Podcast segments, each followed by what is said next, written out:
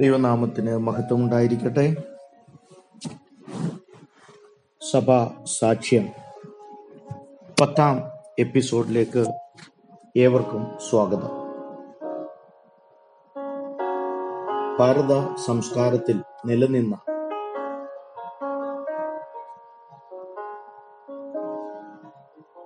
പല സാമൂഹികമായ പ്രശ്നങ്ങൾ പ്രതിസന്ധികളൊക്കെ മാറ്റുവാൻ ദൈവം വില്യം കേറി എന്ന മിഷണറി വീരനെ ഉപയോഗിച്ചു. ദുരാചാരങ്ങൾ മറ്റ് പല സാമൂഹിക മുന്നേറ്റത്തിനും ദൈവം ആ ഭക്തനെ ഉപയോഗിച്ചു എന്ന് നമുക്ക് കാണുവാൻ കഴിയും പ്രത്യേകിച്ച് വിദ്യാഭ്യാസ രംഗത്ത് സമൂലമായ മാറ്റം കൊണ്ടുവരുവാൻ ഇടയായി. ഞാൻ മുമ്പേ ഓർപ്പിച്ചതുപോലെ ഏകദേശം നൂറ് സ്കൂളുകൾ പല സ്ഥലങ്ങളിലായി സ്ഥാപിക്കുവാൻ ഇടയായി എല്ലാ മതത്തിലും പെട്ട എണ്ണായിരത്തിലധികം കുട്ടികൾ വിദ്യാഭ്യാസം എന്താണെന്നറിയുവാൻ അക്ഷരാഭ്യാസമുള്ളവരായി മാറുവാൻ രണ്ട് നൂറ്റാണ്ടുകൾക്ക് മുമ്പ് കഴിഞ്ഞു എന്നുള്ളത് ഒരു വലിയ നേട്ടം തന്നെയാണ്. പെൺകുട്ടികൾക്കായിട്ടുള്ള ആദ്യത്തെ ഇന്ത്യൻ സ്കൂൾ വില്യം കേറിയാണ് തുടങ്ങുന്നത്. അത് മാത്രമല്ല ഉന്നത വിദ്യാഭ്യാസത്തിനായി ഇന്ത്യൻ ഭാഷകളിൽ സ്കൂളുകളും കോളേജുകളും ഒക്കെ തുറന്ന് അക്കാലത്ത് പ്രവർത്തിക്കുവാൻ അദ്ദേഹത്തിന് വിശാല ദർശനം ഉണ്ടായി. ആയിരത്തി എണ്ണൂറ്റി പതിനെട്ട് ജൂലൈയിൽ ദൈവത്താൽ തിരഞ്ഞെടുക്കപ്പെട്ട ഈ മൂന്ന് ഈ മൂവർ മിഷണറി സംഘം അവരുടെ ചിലവിൽ കോളേജുകൾ ഒക്കെ സ്ഥാപിക്കുവാൻ ഇടയായി തീർന്നു ഭാരതീയ സാഹിത്യവും യൂറോപ്യൻ ശാസ്ത്രവും ഒക്കെ ഭാരതീയ യൗവനക്കാർ പഠിക്കുവാൻ അത് മുഖാന്തരമായി മാറുവാൻ ഇടയായി തീർന്നു മാത്രമല്ല ക്രിസ്ത്യൻ നേതൃത്വ ശിക്ഷണത്തിനായി വിശ്വാസത്തിൽ മുന്നോട്ട് വരുന്ന യൗവനക്കാരെ വളർത്തിയെടുക്കുവാനായി ആയിരത്തി എണ്ണൂറ്റി പത്തിൽ തദ്ദേശീയ ഭാഷകളിൽ അവരെ വചനം അഭ്യസിപ്പിച്ച് വരും തലമുറകളിൽ ക്രിസ്ത്യാനിത്വത്തിന്റെ വ്യാപനത്തിന് തുടങ്ങി തുടങ്ങിവെച്ച സെറാംപൂർ കോളേജ് ഇന്നും ഏഷ്യയിലെ ഒരു ബൃഹത് സ്ഥാപനമായി നിലകൊള്ളുന്നു. എന്ന് നമുക്ക് കാണുവാൻ കഴിയുന്നു. ഇന്ന് നമ്മൾ കാണുന്നത് പോലെ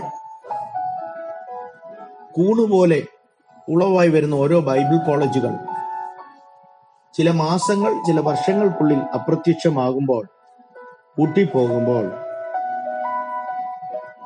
ഇരുന്നൂറ്റി പത്ത് വർഷങ്ങൾ കഴിഞ്ഞിട്ടും അത്ര രണ്ട് നൂറ്റാണ്ടുകൾ പഴക്കമുള്ള സെറാംപൂർ ബൈബിൾ കോളേജ് ഇന്നും തലയുയർത്തി നിൽക്കുന്നെങ്കിൽ ആ മിഷണറി വീരന്മാരുടെ ദർശനം എത്ര വലിയതായിരുന്നു എന്ന് നമുക്ക് മനസ്സിലാക്കുവാൻ കഴിയും.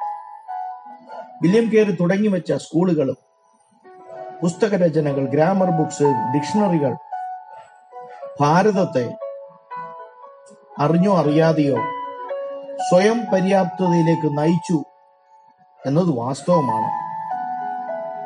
എന്നാൽ മനസ്സിലാക്കണം വില്യം കേരി ഒരിക്കലും തന്റെ മക്കൾക്കായി താൻ ഒന്നും കരുതിയിരുന്നില്ല. എന്ന് മാത്രമല്ല ഇത്രയും വലിയ സ്ഥാപനങ്ങൾ ഉണ്ടാക്കിയെടുത്ത വില്യം കേറി ഇതൊന്നും തന്റെ മക്കൾക്ക് കൈമാറ്റം ചെയ്തില്ല എന്ന് നമുക്ക് കാണുവാൻ കഴിയുന്നു. ഈ നിസ്വാർത്ഥ സേവനത്തിന്റെ മുമ്പിൽ മലയാളികളായ നാം തലകുനിച്ച് മതിയാകുകയുള്ളൂ അദ്ദേഹത്തിന് ലഭിച്ച ദർശനം പുഴുവും തുരുമ്പും കെടുത്താത്ത സ്വർഗത്തിൽ തന്റെ നിക്ഷേപം താൻ സ്വരൂപിച്ചു എന്നുള്ളതാണ്. പെന്തിക്കോസ്ത പെന്തിക്കോസ്തുകാരായ നമ്മൾ ഇവിടെയൊക്കെ പലപ്പോഴും കാലിടറിയോ എന്നൊന്ന് ചിന്തിക്കുന്നത് നല്ലതായിരിക്കും. തന്റെ മൂന്ന് മക്കൾ ഫെലിക്സ് വില്യം ജാബസ് ഇവരെ മൂന്ന് പേരെയും മിഷണറിമാരായിട്ടാണ് തൻ മാറ്റിയത്. തന്റെ മകൻ ഫെലിക്സ് കേറി മെഡിക്കൽ രംഗത്ത് ഒരു മിഷണറി ആയിട്ടാണ് പ്രവർത്തിച്ചത്. പ്രത്യേകിച്ച് ബർമയിൽ അദ്ദേഹം എത്തി. ഫെലിക്സ് കേറിയുടെ സംഭാവനകൾ മനസ്സിലാക്കിയ ബർമൻ രാജാവ് ബർമയുടെ രാജാവ് ഒട്ടനവധി സമ്മാനങ്ങൾ പദവികൾ ബഹുമതികൾ കൊടുത്ത് ഫിലിക്സ് കേറിയെ ആ യൗവനക്കാരനെ ആദരിക്കുവാൻ ഇടയായി തീർന്നു അത് മാത്രമല്ല ദൈവത്തിന്റെ നീതിയായിരിക്കാം ഫെലിക്സ് വില്യമിനെ ബർമയുടെ അംബാസഡറാക്കി ഇന്ത്യയുടെ ജനറൽ അടുക്കൽ താൻ അയക്കുക അയച്ചു എന്ന് വില്യം കേറിക്ക് മനസ്സിലായി. ഈ വാർത്ത കേട്ടപ്പോൾ ഏതൊരു പിതാവും സന്തോഷിക്കേണ്ടതിന് പകരം വില്യം കേറി വളരെ ദുഃഖിതനായി തീർന്നു എന്നാണ് ചരിത്രം നമ്മളെ പഠിപ്പിക്കുന്നത്. അദ്ദേഹം മകൻ എഴുതിയത് ഞാൻ ഭയപ്പെടുന്നു. ഒരു മിഷണറി ജീവിതത്തിനായി സമർപ്പിക്കപ്പെട്ട നീ ഒരു രാജ്യത്തിന്റെ അംബാസഡറായി മാറുകയാണോ? എന്ന ഒരു ചോദ്യമാണ് ആ പിതാവ് ചോദിക്കുന്നത്.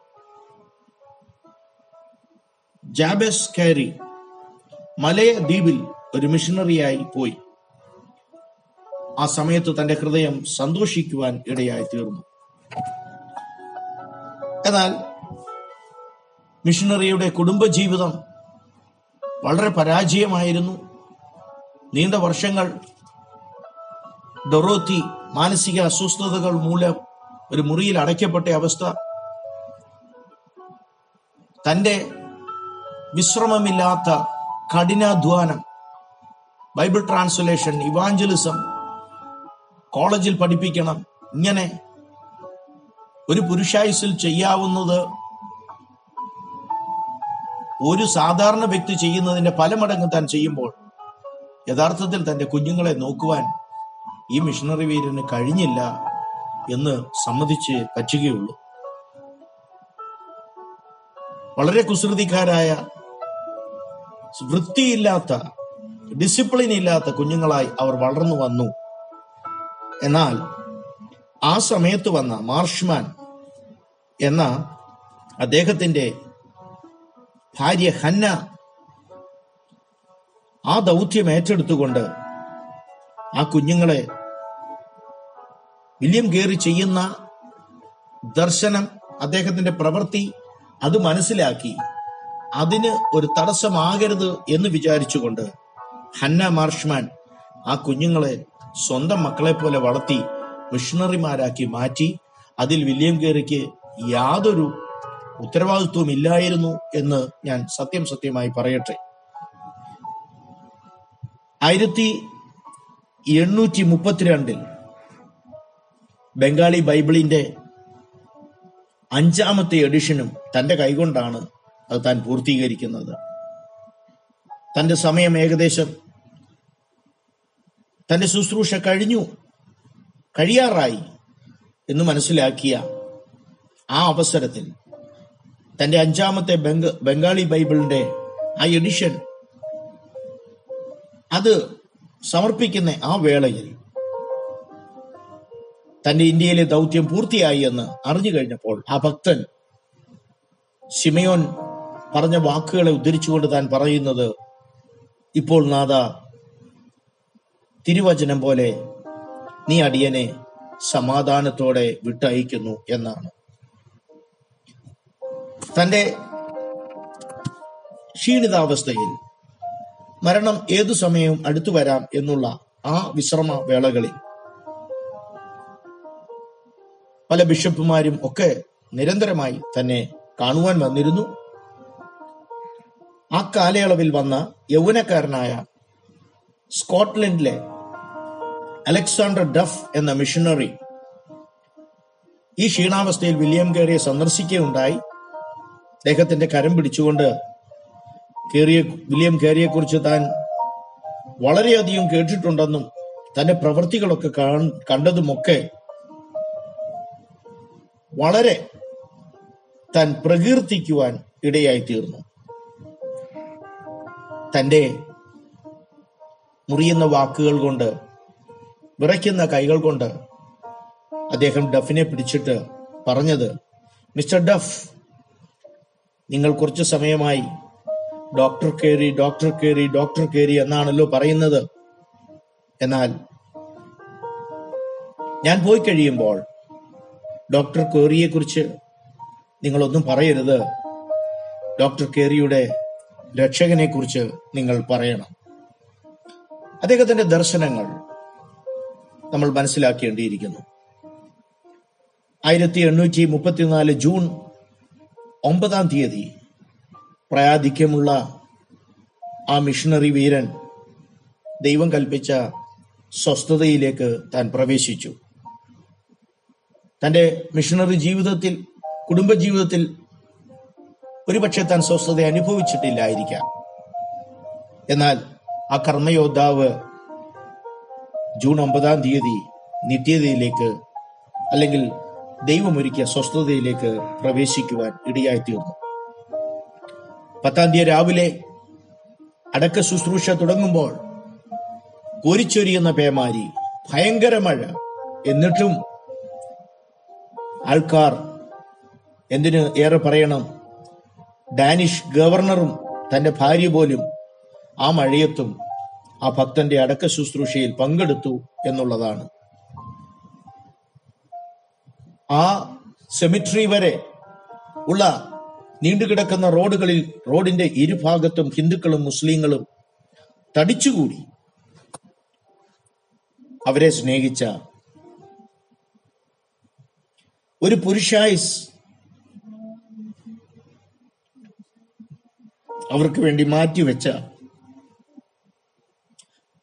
ആ ക്രിസ്തു ഭക്തന്റെ ശരീരം ഭൗതിക ശരീരം ഒന്ന് കാണുവാൻ ആദരവറിയിക്കുവാൻ ജാതിമത ഭേദമെന്നിയെ ഭാരതീയർ ആ റോഡിന്റെ ഇരുവക്കത്തും തടിച്ചുകൂടി എന്നുള്ളതാണ് ആ പേമാരിയിൽ അദ്ദേഹത്തോടുള്ള സ്നേഹം അറിയിക്കുവാനായി. വില്യം ഖേരി ജൂൺ ഒമ്പതാം തീയതി ആയിരത്തി എണ്ണൂറ്റി മുപ്പത്തിനാല് തന്റെ അന്ധിശ്വാസം മരിച്ചു.